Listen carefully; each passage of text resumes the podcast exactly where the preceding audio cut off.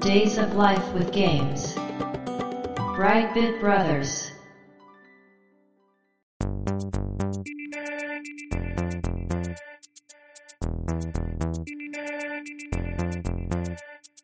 どうも、ワンピー川崎です。どうも、2P 長谷川です。この番組は、かつてゲーム少年だったワンピー川崎と 2P 長谷川の二人が、ゲームにまつわる様々な話題で古きを訪ねて新しきを知る番組です。はい。ということで、ブライトビットブラザーズ、ステージ163です。ありがとうございます。今回のテーマは、ゼルダの伝説はい。です。うん。こちらですね。今、話題沸騰中の最新作ではなく、初代のディスクシステムのゼルダの伝説の話となります。はい。最新作のね、Tears of the Kingdom にも通ずる部分が結構ありますので、うん、うん。まあ、そのあたりも絡めて話していきたいなと思ってるんですが、はい。これ確かゼルダの伝説って、長谷川さんはうん。やってたんでしたっけやってます。やってるけど、クリアはしてないです。そうかそうか。で、うんリンクの冒険はやってなかったから、リンクも、あ、そうか、ややっっててたたけど、クリアできそてうなかい。そうか。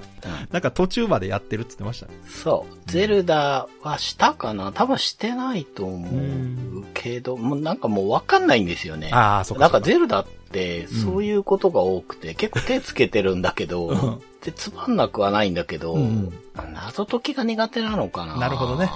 うん。まあでも、はい。知らないゲームではないですね。そうですよね。うん。まあ、何かしら情報も聞いてるでしょうし、うん、うん、うん。まあ、知名度としてはね、うんあるとは思うんですが、はい。この一作目のゼルダの伝説をうん、遊んだことがあるうん、うん。という方は、聞いてる方の中でどれぐらいいらっしゃるのかなと。あー、BB ブロス聞いてる方は、やってるか。やってる人多いんじゃないかなと思うんですよね。いろい。ろとうん。遊べる機会の多いゲームですし、はい最近ではないですけどね、ゲームウォッチタイプのゼルダとか出ましたし、ああ、そうですね。うんまあ、機会はね、あるかなと思うんですが、うん、うん。記念すべきね、ゼルダシリーズの一作目の話をしていきたいと思います。はい。今回もよろしくお願いします。よろしくお願いします。 Days of Life with Games. Brightbit Brothers. ゼルダの伝説は1986年2月21日にファミリーコンピューターディスクシステムはいで発売されたタイトルで、うん。任天堂が公式に発表しているジャンル名がですね、アクションアドベンチャーゲームだそうです。うーん。なるほどっていうね、アクショうン RPG とかではなく、アクションアドベンチャーと。ああ。メインシステムはまあアクションなんですよね。うん。そうですね。はい、ですけど、経験値やレベルの概念がなくて、確かにない。成長要素というと、体力ゲージであるハートね。はいはいまはあい。これがライフなんですけど、うん。ライフを増やすことでキャラクターを強化していって、いろいろなアイテムを手に入れて、謎を解いていくことで、世界が広がっていくというゲームデザインが特徴なんですね。はい。で、これってね、結構この当時としては革新的なゲームシステムで、うん。まあ、この後開発、発売されたアクション RPG とか、アクションアドベンチャーゲームと言われるジャンルの、まあ、うんいわばパイオニア的な存在であると言っていいんじゃないかなとうんいうタイト。ルだと思うんですけども、まあこちらゲームの話する前にね、はい。いろいろとゼルダに関わる数字の話をしていきたいなと思うんですが、まあ一番最初のゼルダディスクシステムで発売されたと言いましたけど、はい。 価格が2600円と安い。いうことで、これもねディスクシステムの特徴の一つなんですね。安いなカ。セットの約半分。うん。で、さらに書き換えを利用すると500円で遊べてしまうと。そうですね。これが当時やっぱり子供にとっては非常に遊びやすかったと。うん。ということで、売上本数なんですが、はい。発売から3ヶ月の時点で約50万本売れてたそうです。うーん。その後、累計で国内169万本。あ、そんなに。はい。うん。、で、世界でどれぐらい売れてるかと言いますと、うん。 651万本売れております。おー。今でも600万本売れるソフトとはなかなかないかなと。そうですね。うん。すごいな。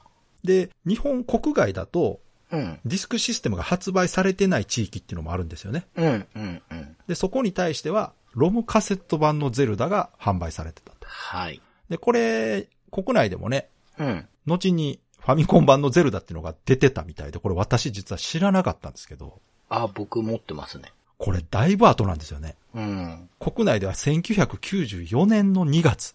あ、そんなに。もう、へフーァミコン末期どころか、うん。プレステ出てる頃ですね、 これ。これちょっと数字合ってんのかな、これ、うんで、ファミコン版は値段は4900円ということでね。うん。うん。で、ディスクシステムのローンチ、うんこのゼルダの他にはですね、スーパーマリオブラザーズ、はい。けどディスク版ってことですうね。ん。うん。うん。と、ゴルフ、サッカー、テニス、ベースボール、麻雀とあいうあ。のがローンチタイトルですね。それは子供はゼルダ買うかな。ですね。大人は麻雀もゴルフも買いそうですけど ね。そうですで、ディスクシステム本体自体のはい。日本での売上台数はいはい。が約400万台。へえ。うん。で、そのディスクのタイトルの中で最高売上を上げたタイトルが、うん。スーパーマリオブラザーズ2。あ、そうですか。まあでしょうね。はい。で、これが265万本。あで、まあ、スーパーマリオブラザーズ2が売れるのは当然っちゃ当然なんですよ。これディスク専用ソフトみたいなもんですから。あ。まあね、ディスクで。でしか遊べないと。うん、前作大ヒ、大、大ヒットですもんね。そうですね。はい。で、まあ、ついでにですね、このディスクシステムっていうのがどんなハードだったかっていうのもちょっと調べたんですが、うん。うん。当時ね、ファミコンよりすごいゲームが遊べるぞということで、まず約3倍の容量、カセットより多いよとうんうん。いうことだったんですが、これはまあ一瞬でカセットが抜いてしまったんで、うん。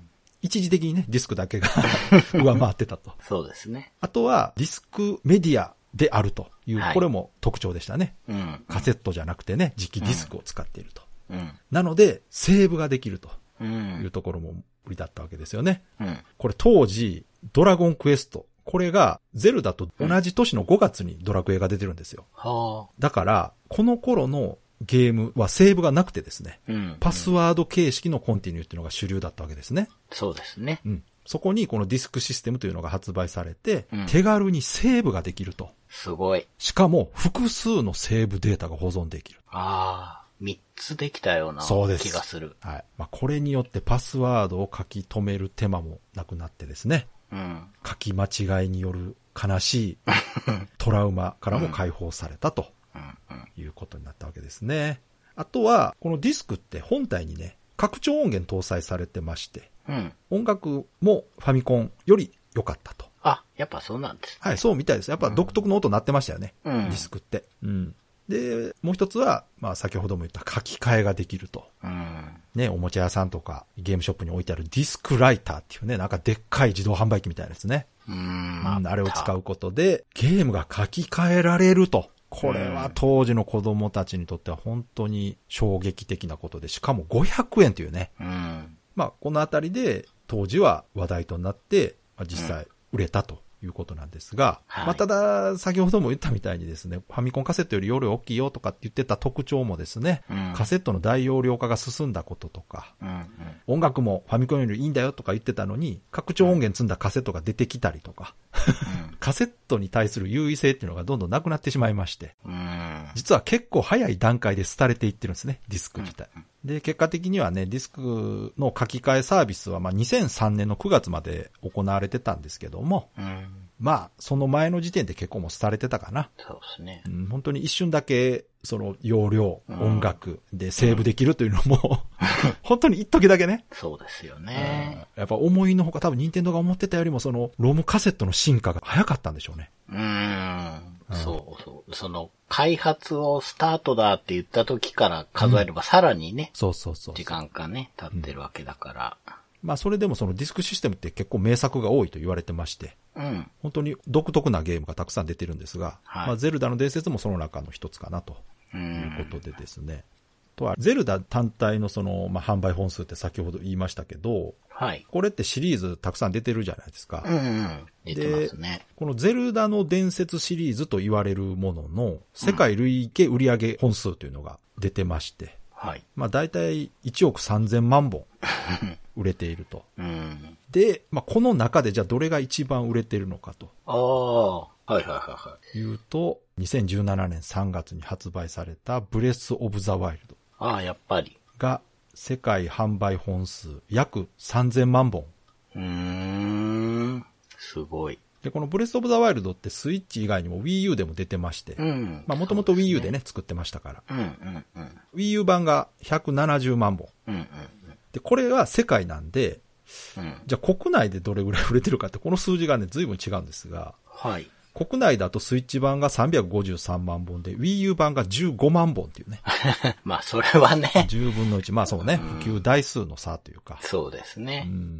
まあそれでもかなり売れてると。うん。で、このブレス・オブ・ザ・ワイルドのね、続編である最新作、ティアーズ・オブ・ザ・キングダムの方はですね、はい。もうこの記録サクッと抜く勢いでですね、うん。発売後3日で1000万本売れてます。わ、すごい。えーちなみに国内販売本数は220万本ぐらい。うーん。で、この記録っていうのがですね、1年前の2022年11月に発売されたポケットモンスタースカレット・バイオレットと同じ記録で、うん。任天堂が過去に発売した全ゲームソフトの最高記録となってるそうです。へえ。正直ね、ゼルダってそんなに国内で売れるタイトルじゃないんですよ。まあ、マリオの方が、そっていうね、はいどうしても、イメで、ージは世界的に。見てもマリオの方が売れるんですよ。まあね。でもここに来て、ついにゼルダがそれを抜いてしまったと。うーん。まあ、いうことでですね、大人気シリーズとなった今作の一作目の話を ね、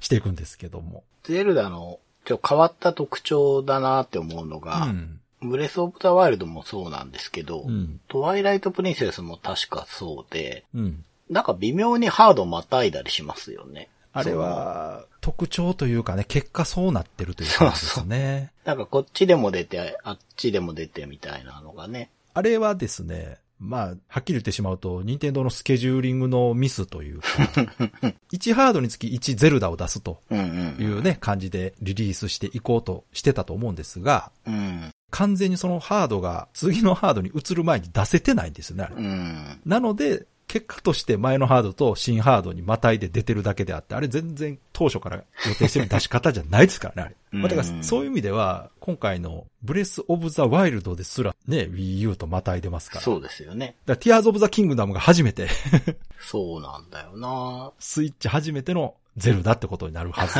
まなあそうんでかすよね、一応は確か。に確かに。だからね、良くなってるんですよ。あの、ブレス・オブ・ザ・ワイルドより、うんティアーズ・オブ・ザ・キングダムの方がグラフィックとかも良くなってるんです。うん。うん。なぜかというと、ブレスの方は Wii U のスペックに合わせてるからですね。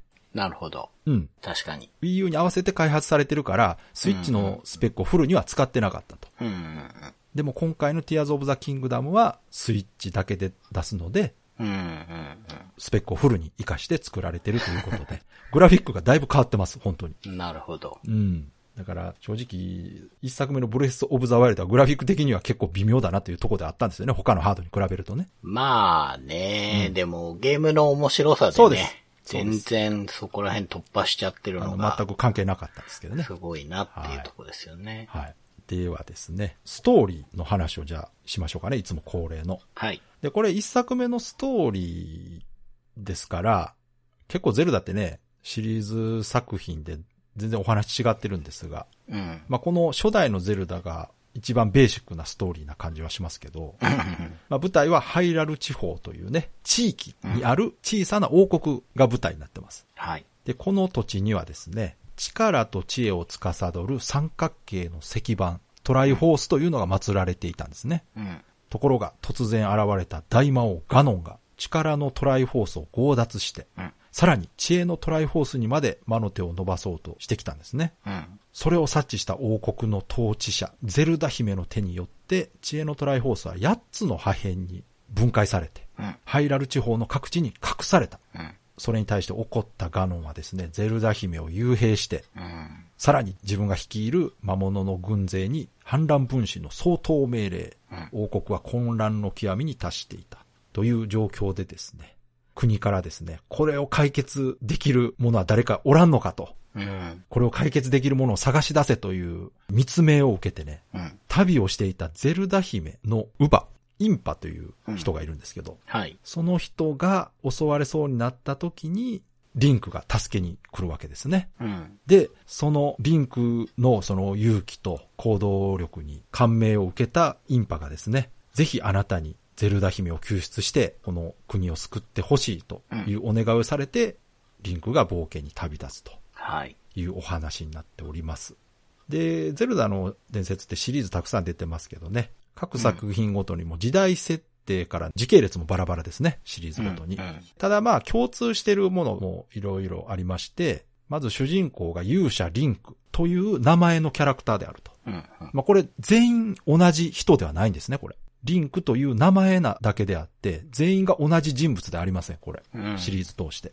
変わってますよね。変わってます。これ、うん。名前はリンクですけど別人です。うん。で、ヒロインがゼルダうん。これも名前だけです。うん。ゼルダという同じ人ではないです。うん。で、敵キャラがガノン。うん。これも名前だけかななんか見た目とか設定も微妙に違うから。うん。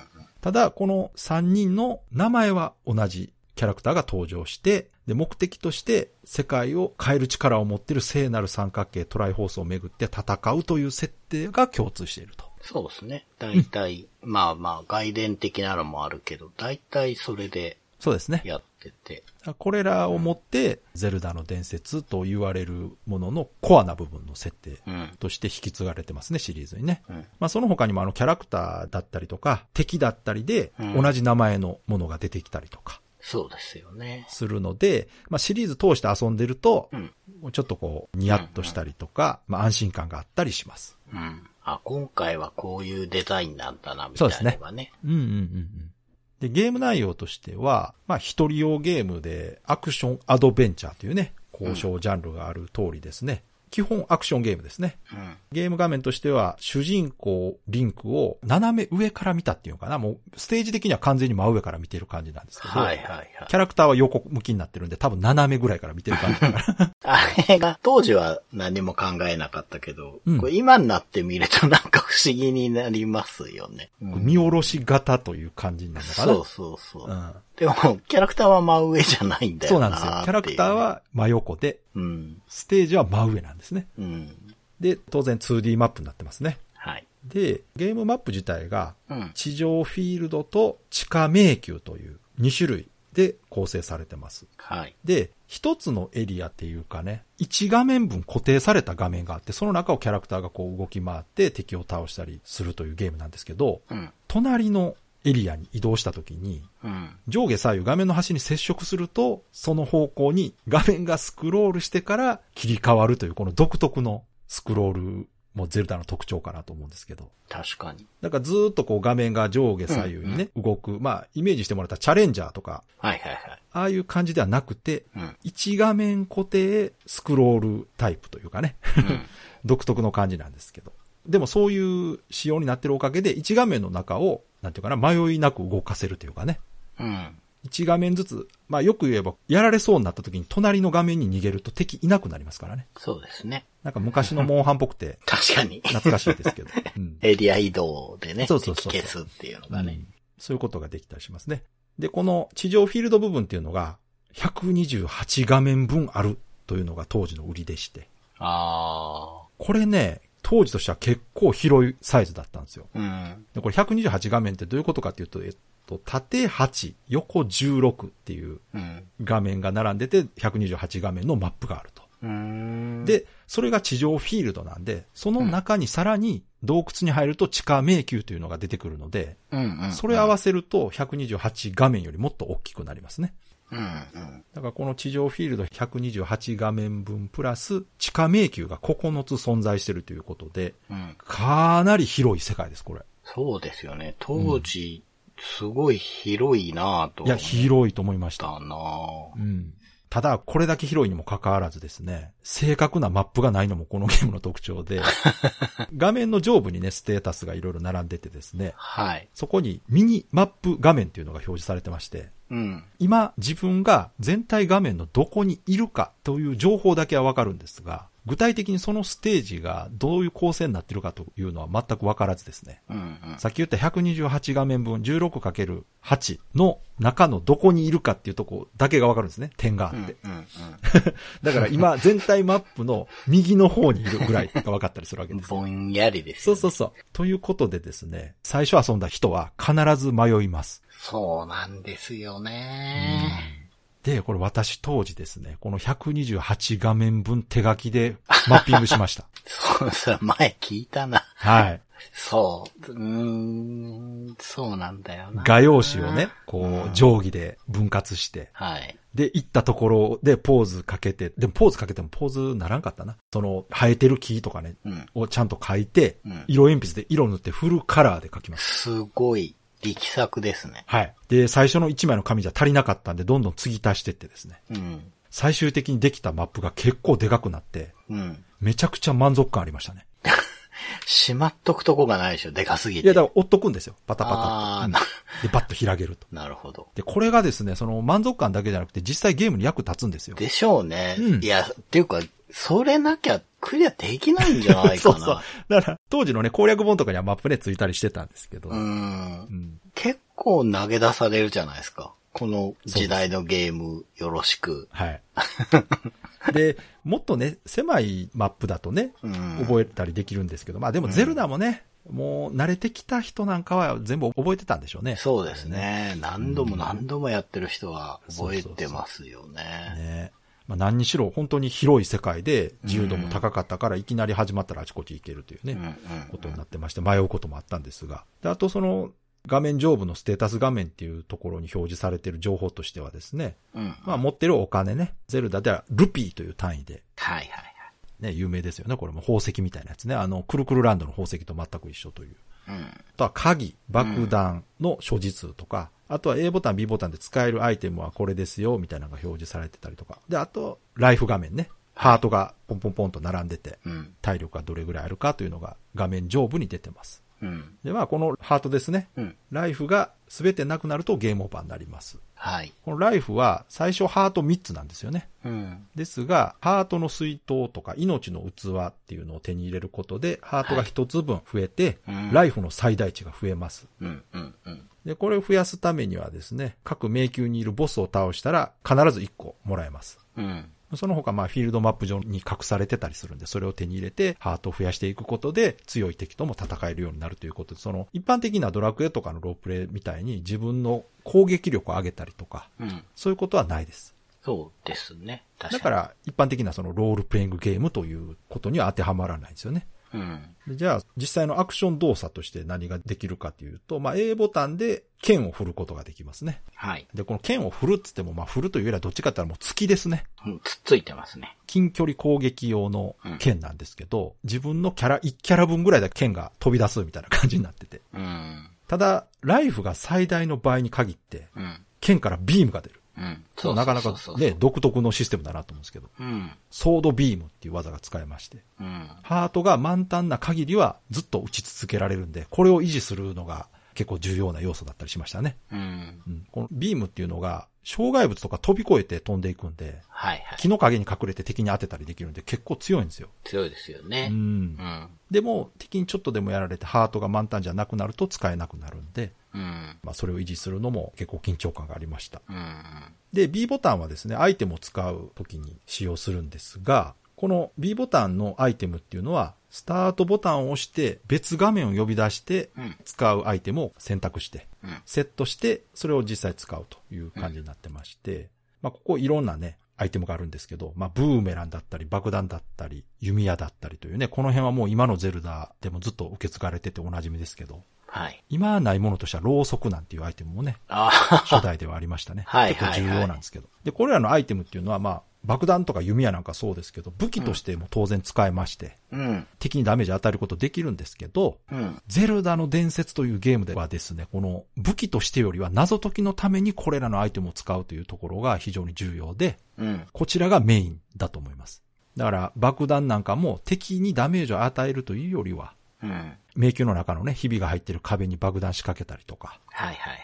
あとは、こう、フィールドの怪しい岩のとこに爆弾仕掛けたりすると、うん。穴が出てきてうん。うん。入ることができるとかね。あとは、ろうそくなんかはね、怪しい場所に一本だけ生えてる木とかがあるんですけど、うん。それをろうそくで燃やすと、あの、隠し階段が出てきたりっていううね。ん。うん。そういう謎解きのために使ったりしますね。そうですねう。んあれがやっぱすごいこう新鮮だったなしかも、そういうヒントあんまりなくて、そうなんですよ。例えばね、アイテム手に入れて、こう、ろうそくっていうのを使ってみたら、ボってこう、火が出ると。うん。ああ、これ敵攻撃できるやんとか思って、こう、ボッボって使ってると、うん。うん。たまたまね、その木に当たった時に木が燃えるわけですよ、ボーうん。うんッと。あれ、これ木が燃えるやんって、じゃあこういうの燃やしたらどうなんねやろみたいなね、うん。感じで使っていくことで自然にそういうことができるようになるというゲームデザインもされてますから。結構こう、ひらめきというか、はいここでこれをするとどうなるのかなっていう、ユーザーのこう好奇心をくすぐるような作りになってるのかなと思うんですけど。そうですよね。なんうか、ゼルダの一番の特徴ってそこなんじゃないですそかね。こだと思います。はい、私もそう思いますう。ん。で、基本動作としては、リンクって剣と盾を持ってるんですよ。はいはいはい。で、盾っていうのが結構地味なんですけど、うん。基本何もしてない時に盾を装備しているといううんことになってまして、はい。ボタンを押してない時に自分の正面の攻撃に対して自動で盾でガードするようになってます。うん。なので自分が攻撃してる時ね、剣出してる時はガードできませんし、アイテムを使ってる時とかも盾をしまっているのでう、ん。攻撃を防ぐことができなくなりますと。うん。まあ、この辺が基本動作かな。うん。まあ、先ほど言ったみたいに、その、ゲームが始まった時に、じゃあどうなってるかっていうと、このゲームはですね、本当に始まった時何もないんですよ。何もないですね。普通のゲームってこうね、始まったら、じゃあ、旅に出るのだと、うん。うんこういう目的があって、こういう武器やお金渡すから行ってこい、みたいなね、うんやりとりがあったりするんですが、このゲーム始まるとですね、いきなり画面の真ん中ポツンと立ってます。うん。しかも剣も何も持ってないです。うん。で、上、右、左に道が見えてて、うん。洞窟が一個ポコッとあるわけですうね。ん。で、これはもう完全に洞窟に入りますよね、普通は。うん。なんだここと。で、洞窟に入るとそこにいるおじいさんが剣をくれると。はい。ね。 で、そこで、でーでーでーでーつってね。そうあそのだうかそうら、そう。そうなんですよね。だからあそこ洞窟入らずに、まあ違うとこ行ったとしたら何もできないんで、そうですね。絶対戻ってくるしかないんですよ。素手の人ですそよう。そうそう。そう、だからボタンを押しても何もそうです。起きないんですよね、うんそう最そうそうそう初ね。だけど、剣もらうと、うんヒットポイントも満タンだから、うんビーンビーンそうってそう飛んでいくんで、剣が。うんだからおそらく、あの最初のところで、この洞窟っていうところに入るとこういうことがあるよと。はいはいはい。なるほどここね。は入れるとこなんだよというはいはチュートリアルになってるのかなっていう感じはするんですい。がなるほ。どなるほど。うん。しかもね、いいことが起きるから、そうですね。次見つけたら入ろうって気になるんでしょうね。うん。なのでう、ん。もう始まった時からこのゲーム自由度が高いですよね。うんうん基本的にフィールド上のほとんどの場所に行くことできます。うん。うん。で、さらにですね、ボスとかがいる地下迷宮っていうのも、入り口にね、扉も何もないし、鍵もかかったりしてないので、ほとんどそのまま入れます。ああ。だからかなり自由度高いんですよ。うんた。だそれでも、やっぱり行けないとことかね、うん。道が塞がっている場所とかがあるんですね。うん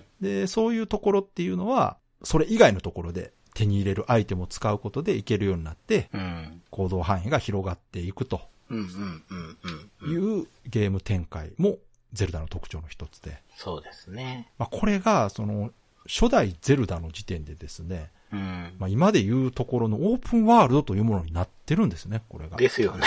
うーん。その、128はい。のエリアうん。が行けるんですもんね。そうですね。多分最初はね、行けないとこもあったと思うんですけど、ほとんど行けるはず。うん。でもこう、地続きっていうのがね、うん。やっぱ特徴というか、そうそうそうの世界の広がりがうん。ありましたよね。でもその、どこまででも行けるけれども、ちゃんとレベリングっていうのがされてまして、うんそれはそうでしたね。行ったらわかるんですけど、明らかに強そうなやつがいるわけですよ。うんそこなんかは、あ、ここまだ行くとこじゃないんだなっていうのはやっぱ感覚的にわかりますし、うん。うん。で、自然に遊んでると、あ、ここが弱いやつがいっぱい出てくるとこやから、ここでお金稼いだりとかできるとかってね、ういんうところが大体分かってくるというところも、はいなんかアドベンチャーゲームというかね、うん。自分で探索する楽しさというのを表現されてるのかなと思うんですけど、うんうん「Brightbit Brothers」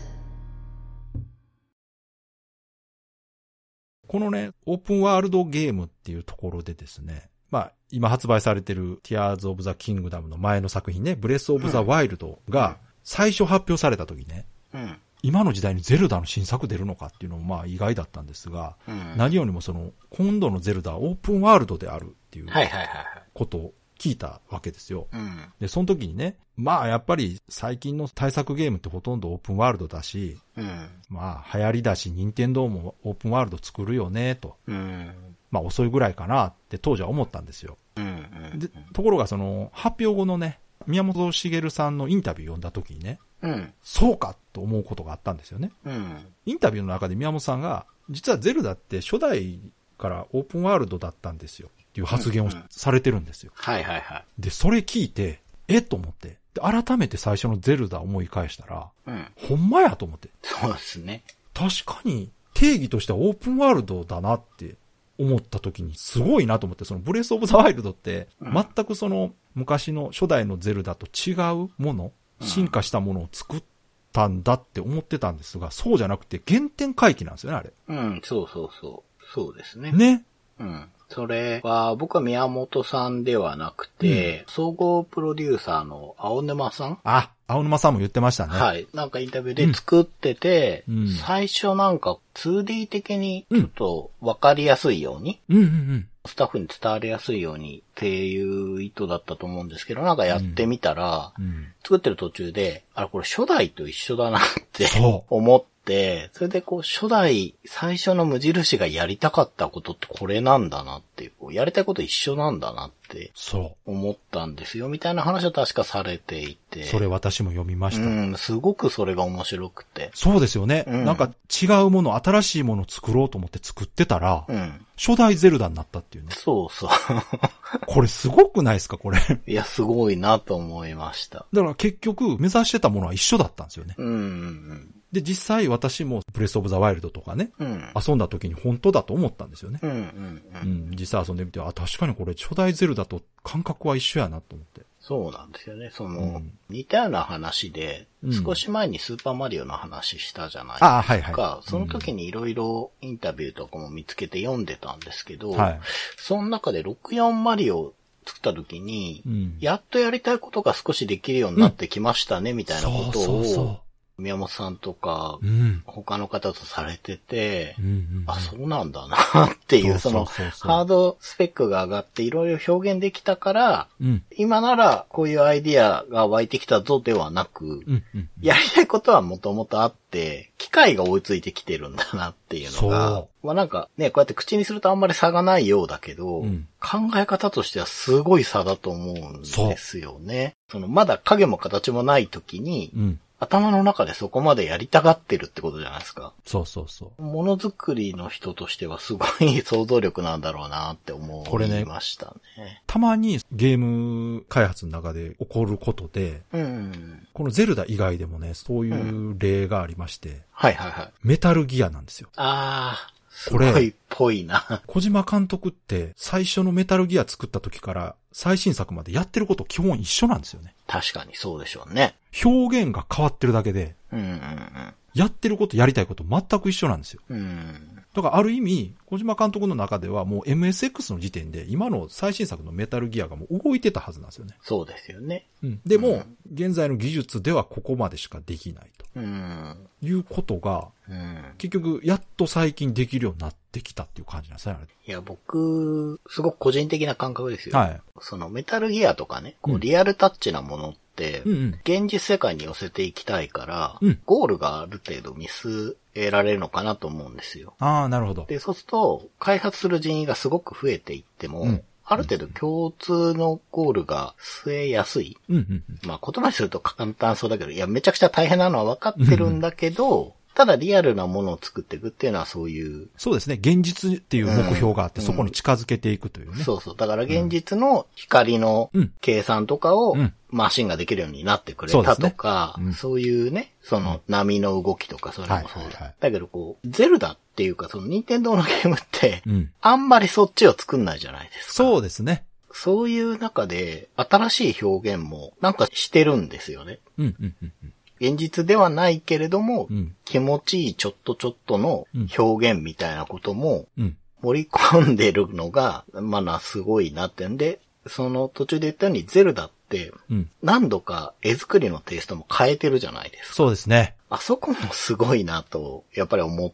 ていうんて、うんううん。ん、まあ目標があってね、うん。まあ僕は猫目リンクと呼ばれるあれが好きというか、風のタ最クト初ね見た時、すごく驚いたんですいけや、ど。私もあれは、すごく衝撃的でした。でしたよね。うんそのまあ、当時正直あんまり評判は良くなかったあというのか、特に海外での受けが悪かったんですよ。みんながね、求めてたのは、そそうっちじゃないんだけど、そうそうそいやー、こう、マシンスペックが上がってやるのがこれなんだなと。うんやっぱ、リンクの表情目の動きとか前の動きって、うん。うん。感情を伝えたいからああしてるのかなと僕は思ってうんいて。。そうだと思いますよ。ね。だからそっちに行くんだなっていうのが驚きだけど、その後の、確かトワイライトプリンセスはだと、いこう、もうちょっとリアルな。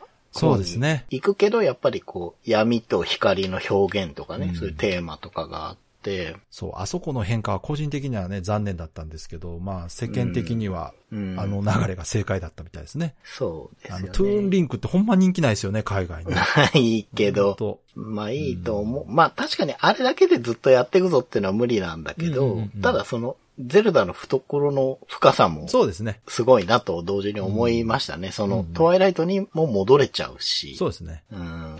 そうなんですよね。ブレスオブザワイルドみたいな。あれも結構リアルになってきたけそうでど、すね、だいぶ。やっぱりそうじゃないうんじゃないですか。一個一個のオブジェクトのパーツとかってそうどでっすねかデフォルメしてるかうら、そう,、んうんうんいうのも、まあすごいですよね。だから、リアルじゃなくてリアリティを目指してるんですよ、ニンテンドーはうね。んうんフォトリアルではなく、うん。うん。ないけど、あるように見える、感じるっていうところを目指して作ってるんじゃないかなっていう気は、すごくしますよね。そうですね。まあ、ファンタジーの基本ですけどね、やっぱそうやって。あうんの、任天堂のね、マリオもそういう側面あるけれども、うんなんかゼルダって一番その変化があ、あるある。期待できるというか、今度どうすんのかなっていそううそ気うそう持ちになるタイトルだあなとの、思任い天堂のますね。 IP の中でも一番そういうところを自由にしやすいタイトルじゃないでですすかよね。ね。そうやっぱりそうなんですよね。それもすごい面白い。まあだから変わってるなそういう意味ではってい IP ちゃんと持ってますよね。そのマリオっていうキャラクターと、ううん。あとはメトロイドなんか SF ですし、うん、そうですでねフ。ァンタジー枠はもうゼルダが担ってるというね。そうですよね。ちゃんと IP が使い分けられてるなっていうのは面う白いなと思いんますけど。。でもその遊びの骨子の部分は、この初代で そ1986年にもう作ってるっていうう。のこが、こなんです。そう。すごいで、ですよね。ここでやっぱり強調しておきたいのは本当にゲームシステムの部分なんですよね。うんうんうん。最初にも言ったんですけど、ゼルダの伝説っていうものの最大の特徴は、やっぱ経験値によるレベルアップがなくて、うん謎解きをメインにしたゲームシステムというのがもう最大の特徴だと思うんですようん。う。ん、なるほど。で、これって今のそうんの、うんいわゆる、まあ、ロールプレイングゲームと言われるものは経験値によるレベルアップっていうのは存在してるんですけど、うんうん。だからゼルダは今の時代でも RPG じゃないんですよ。うーん。うん言われないんで確すかよにね。。確かに。アクションアドベンチャーなんですよ、やっぱずっと。うん。うん。で、か。このあたりの作りっていうのが、うん。まあ、初代のこのゼルダで言うと、フィールドや地下迷宮を探索していると、一見どう進んだらいいかわからない場所とか、倒し方がわからない敵っていうのに出会うことがまああるわけですよ。うん。で、こういう時って、普通だとね、人が倒し方を教えてくれたりとか、はい。倒す用の武器手に入れることで倒せたりとかっていう展開になるんですけど、うん。ゼルダの伝説では、まあ一応この世界にも人が住んでて、うん。うん。ちょっとヒントくれたりするんですけど、そういう人から聞いたヒントや、手に入れたアイテムとか、うん。で、これまでの過去の経験、ゼルダの伝説のゲームの中でですね、うん。得た過去の経験とか、その敵の外見とか行動パターンなどから、うん。もしかしたらこうすればいけるんじゃないかっていう想像をして、はい。推測をして、それを試した結果、成功する、うん。失敗する。っうん。ていう、この試行錯誤の過程っていうこと自体がゲームになってるんですよね、ゼルダって。そうですね。この最初どうすればいいのか分からなかった謎に対していろんなことを試して解決方法を見つけた時のね、もう爽快感と達成感っていうのがもう最高に気持ちよくてですね。うん。うん。うん。このゼルダの謎解きの楽しさっていうところがバッチリハマった人はもうたまらなく魅力的に感じるゲームだと思うんですよ。うん。うん。確かに。そうですねう。ん、うんう。ん。その、経験値ってう、ん。数値じゃないですか。そうそうそう。それをもらってって、結果、強くなるキャラクターっていうのは、うん確かに誰でもクリアできるってそうそいううすごくいい点があるんですけど、こうやっぱゼルダって、うん。プレイヤーの経験値そこなんです。で解いていくから、そうなんです。リアル経験値が手に入ってるんですよ、プそレイうヤーにですよ対して。ね。そこの体験がやっぱりその、なんか最近ゲームを体験っていううん言葉で表現したりすることが増えたと思うけど、うんうんうんうん。まあ、ゼルダは確かに、それなんだろうなと思うんですよね。その、以前、どっかの回で言ったと思うんですけど、僕、昔、ゼルダの何十周年かのうん DVD を見てたことがあるんですよ。う気に入って何度も見てた中で、確かそれの中で、そうの、んタレントさんか何かが、うん。ゼルダ好きな人がね、はい。そう、好きになった理由として、うん。時のオカリナだったと思うんだけど、はい子供かなんかと一緒にやってて、うん。行き詰まった時うんうに、ん松明で、その、邪魔してる蜘蛛の巣燃やせばいいじゃん、と言うと。子供が。そうん。う。そんなことゲームだからできないだろうと思いつつ、うん。やったらうん、正解だったらしいんですよ。はあ、すごい。でこの経験って、うんもうなんか、すごく残るじゃないですか、絶対。残ります。うん、言ったらなんか、下手な現実より残る可能性があるじゃないですか。ね。人間の根源的な喜びなんですよ。うん。その、何か自分がこうじゃないかと思って試してそれがうまくいくって、これ根本的に気持ちがいいこことなんですよ。経験というか。う。うんんただ、それをね、そういうものとしてう、ん。ただ仕込めば、うんみんなが気づくかっていうと、絶対そんなことはないわけだから、そうそうそうこへの誘導がめちゃくちゃうまいってことそういですうよね。。ことですす。そういうことです。そのゼルダシリーズを通してね、踏襲されてる、この絶妙な難易度の謎解きの楽しさ。うん。これがやっぱゼルダシリーズといえば謎解きとうん言われるやっぱ作品の大きな魅力の一つだと思うんですよね。うーん。まあ、ただね、苦手な人もいると思うん ですよ。はいはい。正直僕はあんまり得意ではそうない。んでだすよから、長谷川さんなんか、だから途中でやめてるんだと思うんですけど、うんこの絶妙な難易度って言ったんですけど、やっぱりね、まあ言うてしまうと全体的にヒント少なめで、うーん。やや理不尽に感じられる謎解きも一部あったりします、実際。はいはいはいうん。まあ、でもそんな中でね、それでも当時のそのシンプルなグラフィックながらに、うん。見た目の情報でわかるように表現されてるヒントとか、うん。言葉を使わないね、ヒントとか、うんうんうんフィールドとかあちこちにいるヒントをくれる人うん。からの情報をもとにですね、うん。考えて推測すればですね、一応攻略サイトとか、うん。情報を見なくてもクリアすることは十分に可能なゲームバランスになってるんじゃないかと私は思います、この一作目は。そうですよね。うん。うん。少なくとも私にとってはもう非常に気持ちのいい難易度だったというのは思いました、やっぱ当うん。う時ん。に。うん。うん。ですよね。はあと、僕が初代でね、い。うん。遊んですごくこう印象に残っているのは、はい。あの、やっぱりその世界が広いっていうこととか、うんうんあと、 なんだ、買い物が楽しいとかね。ほうほうほ洞窟の中いますよね。う。いますね。商人いますね。ななんんかかな買んうてかく皇れや。帝。 そうそうそう、カタカナで言うと。あれ当時、めちゃくちゃ関西弁ですけど、わかりますあれ。ああ、わ、わかってた気がする けど、確か最初は買い方がわかんなかった覚えあ、がそっかそっ か。ある。あの、操作がわからない。確かに。まあそういうのもあったんですけうど、ん。は冒険してる感がすごあくはて、あはあはあそれになんかすごいパワーになってたのって、うん。謎解いた時の音。あの、うん爆弾で扉を見つけたりうんした時の、あの、正解ですよとしか感じられないようなあの音、わかる。ジングル。あれがめちゃくちゃ優れてたと思いわます。かる。うん。いや、これね、音楽の話もそうしないとダメだなと思ってね。はい。この初代ゼルダの伝説の音楽や効果音を作曲された方が、はいはいはい。近藤浩二さんという方なんです。ええー、すごい。でこの方、ゼルダの前に入社2年目でスーパーマリオブラザーズの音楽も担当されてる。あ、同じ人なんですね。はいそれはすごいなで、スーパーマリオの翌年にゼルダの伝説をやられてると。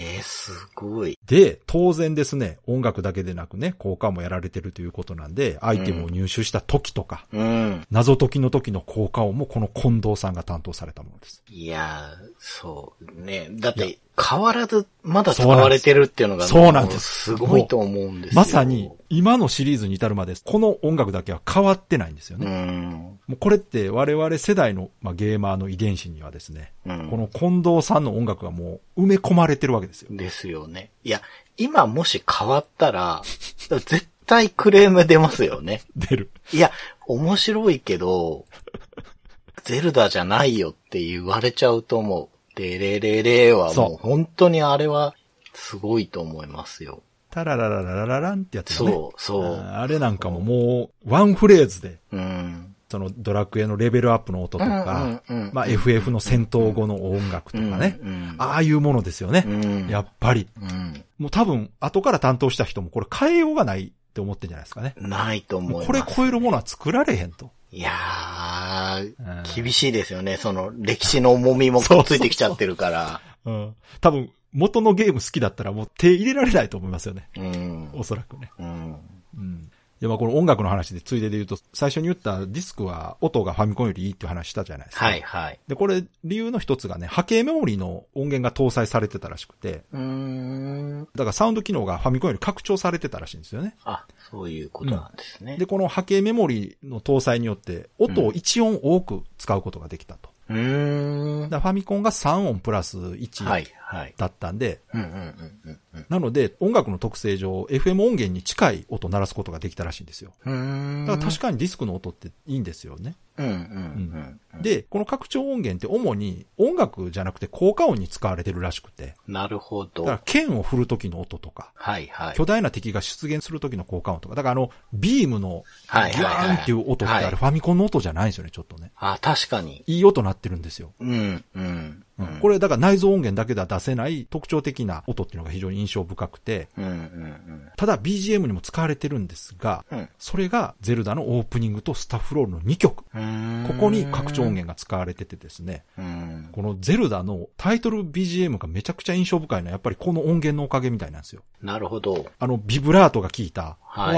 わーんっていはいはうい、そそうですねわーわーわーわーわーんってなってるでしょなんかこう、空間を感じますよね、そうそうあの音そはう。ね。で、途中で鐘が鳴るんですよ。ああ、なるなるなカーるン。カーンって。あれなんかも、やっぱりすごく印象深くてファミコンでは鳴らせない音っていうのでうーん。そうなんだ。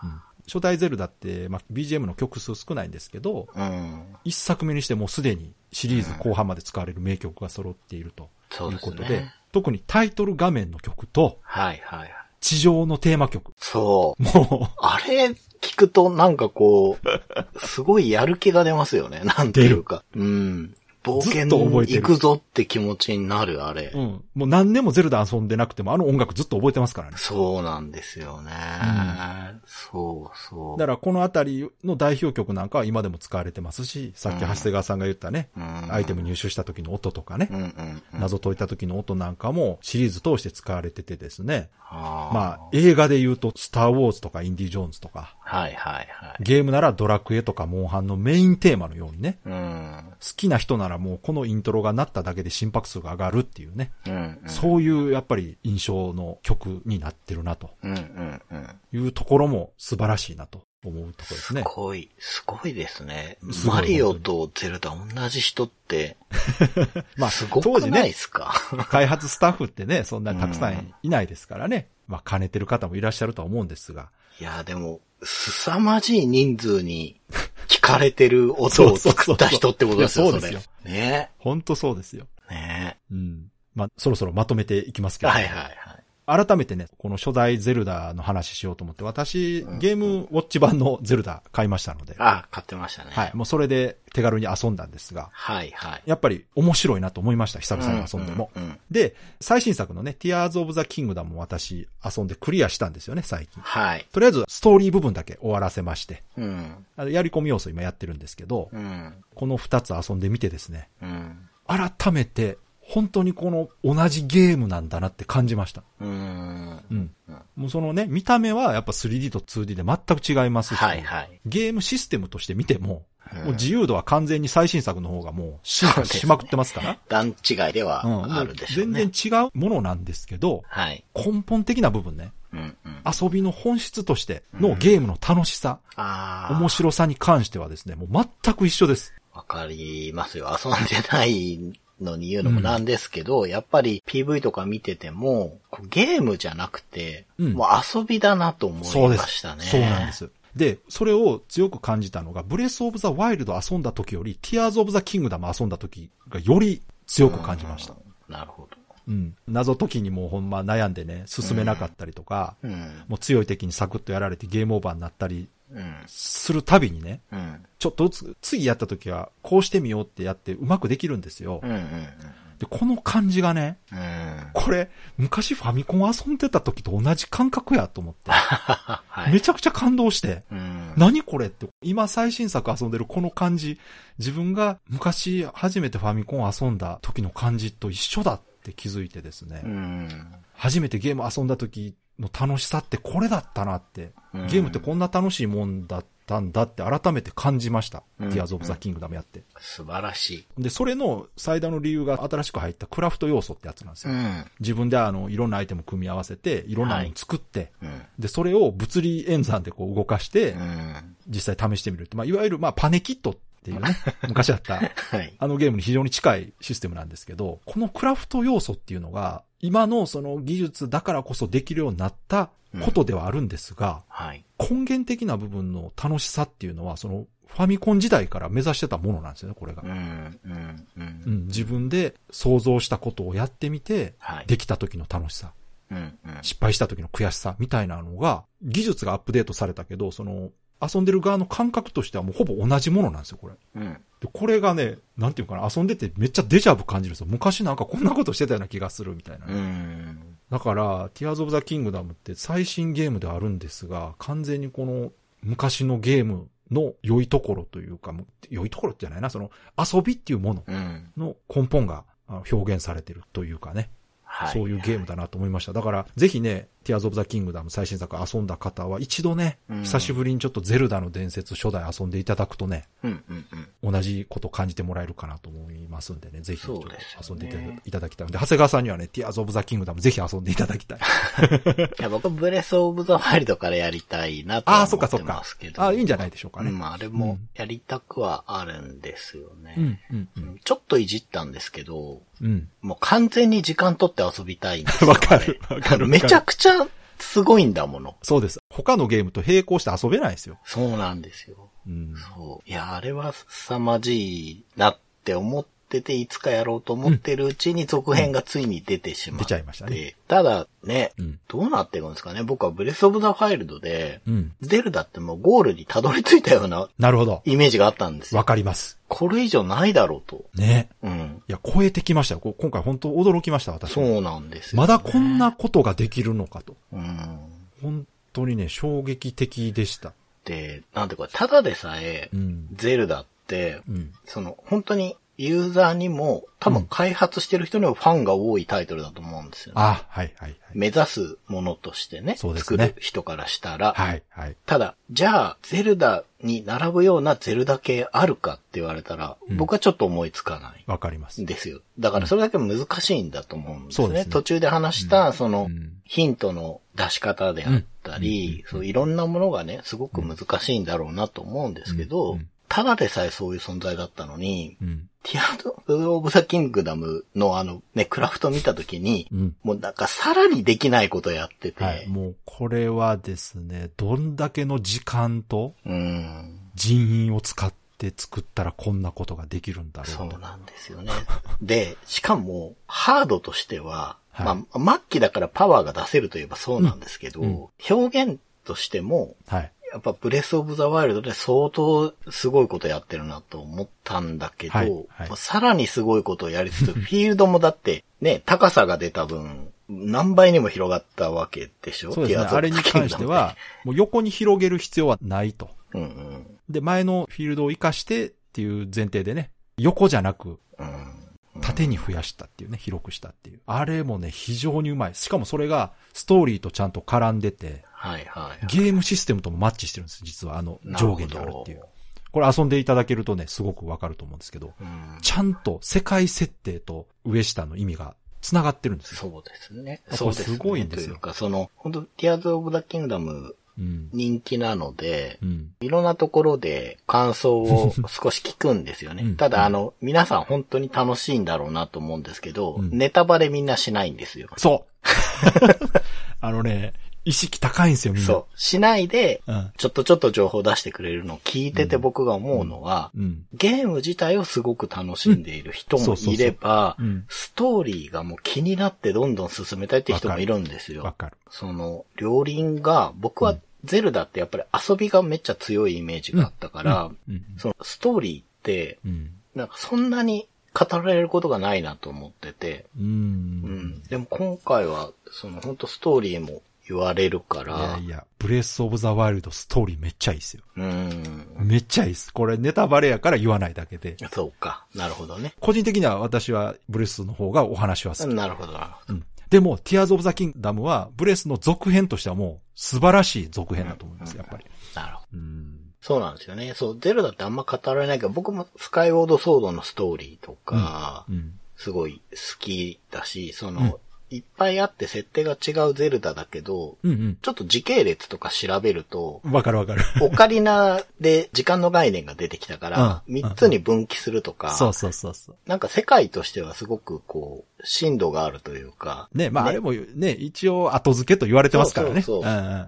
とはいえ、そういうね、広がりもあって、そうですねなんかまうんそこもマリオにはない側面かなって思うんですよね。でも、あれに関しては、その一作一作が独立してるからこそ、新規ユーザーが遊びやすいというメリットもね、ありますから。ありますよねうん。だから今回そういう意味では、ティアーズ・オブ・ザ・キングダムは完全続編ですからね。うんうん。あ、まあ、確かに知らなくても遊べるとは言ってますけど、絶対前作やってた方がいいですから。うん。まあ、そう考えると、最新作は、うんゼルダの中では、ちょっと珍しいタッチ、 珍しいですね。はい、まあこれだってもともとね、ダウンロードコンテンツのつもりで作ってたらしいんで、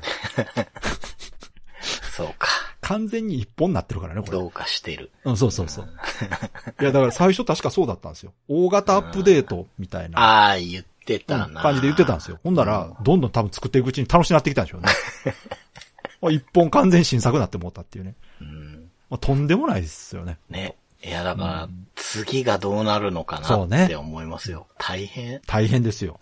超えていかなきゃいけないから。いや、でもそんな我々が心配するよりね、うん多分やってくれるんでしょうけどそうね。ですね。うんうんまあ、最新作をやった上で、改めて一作目を遊んだ時に、はい。目指してるものというか、うん。それは本当に一緒だったんだなというのをね、うん。うん。再確認できたというのは嬉しい発見でしたね。うん。うん。これぜひ経験していただきたそういで。すね。我々世代の、ある意味特権というかね。そうですよね、うんそうそうそう。まあでもね、若い方でね、初代ゼルダやったことない方、うんまあ今やったらね、ちょっと古いと感じるかもしれませんけうん。ど、うんでも手探り感で言うとね、近いものあると思いますんでね、うんうん結構歯応えもありますから、ぜひね、遊んでいただきたいなと思います。はい。 Days of Life with Games. Brightbit Brothers. では、そろそろエンディングなんですけども、はい。今回は長谷川さんのレトロゲームプレイレポートどうなってますでしょうかはい。レトロゲームプレイレポートでは、あの、ゲームシステムだけではなく、ストーリーについても、隠さず話しますというね。まあ、はい要はネタバレしますということで、レはいッドアリーマ2をうん。遊んでる人はって言いたいんですが、ほう。今回ちょっとレッドアリーマでお話しすることがありません。どういうことですかクリアしちゃいました。やっぱりか。 短かった。いや、あの、無きになりました。あ ら。それ面白かったの面白いけど、同じぐらいイライラしたし、あそううん難しかったです。ただうん、その、レッドアリーマが本当ホバリングとか独特な動きをするから、うん間を開けると、うん。うん。レッドアリーマの操作が、 こうなんていうか、うまくできなくなったら、クリアできないなっていうのもあったし、はあはあはあなんかやっぱ悔しいから、うん。やっていくうちにクリアしちゃったんですよ。へえ。うん。まあ、やっぱりアクションゲームですから、そんなにプレイ時間は長くなかったんですよね、でもそうですね。うん。よくもまあアクションロープレって言っちゃうなっていあうくらいでやっはぱりありましたが、まうあ、ん。アクションですよ、もう本当に。ロープレがね、よくわかんないです もんね。うんまあ多少のね、パワーアップはあるけど、うん。雑魚敵もね、別にいなかないんだけど、まあね、RPG 要素はもうめちゃくちゃ薄いですよ。うんうんう。うんん、ただアクションとしてすごい面白いし、うん。まあ、カイムラとはもう全然違うゲームに仕上げてるので、ほどっかでそんなに時間を置かずにレッドハリーマシリーズでちょっと話させてください。う。ああ、なるほど。せっかくクリアしたし。いいですねははいい。ということで、レトロゲームプレイレポートにはならなかったんですけど、最短じゃないですか。うん。あの、無事クリアはしておりますというああ、そことですう。いね。やいや、まあまあ、クリアしたならね、いいんですけどね。はい。まあでも 3DS でやったんですけど、うんうんダウンロードで買ったやつをね。うん。 3DS の丸ごと保存っていうはい、はい。機能ね。あれがなきゃもう絶対無理。ああ、やっぱ難しい。当時ファミコンでクリアした人は、 うん。胸張っていいですよ。履歴書に書けますね。本当に。めちゃくちゃ難しかった。尋常じゃないですよ。あんなの。いや、すごいな。あのね、敵としても難しかった、レッドアリーマが、使う側でも難しかったと。そうです。ああ、すごいな。よくそんなん作ったな。本当に。次回はじゃあ新作と。はいいうことで。はい。 そっか。これ、レトロゲームプレイレポートまとめたらめちゃくちゃ短い。は、話、多分今回はちょっとまとめらんないですね。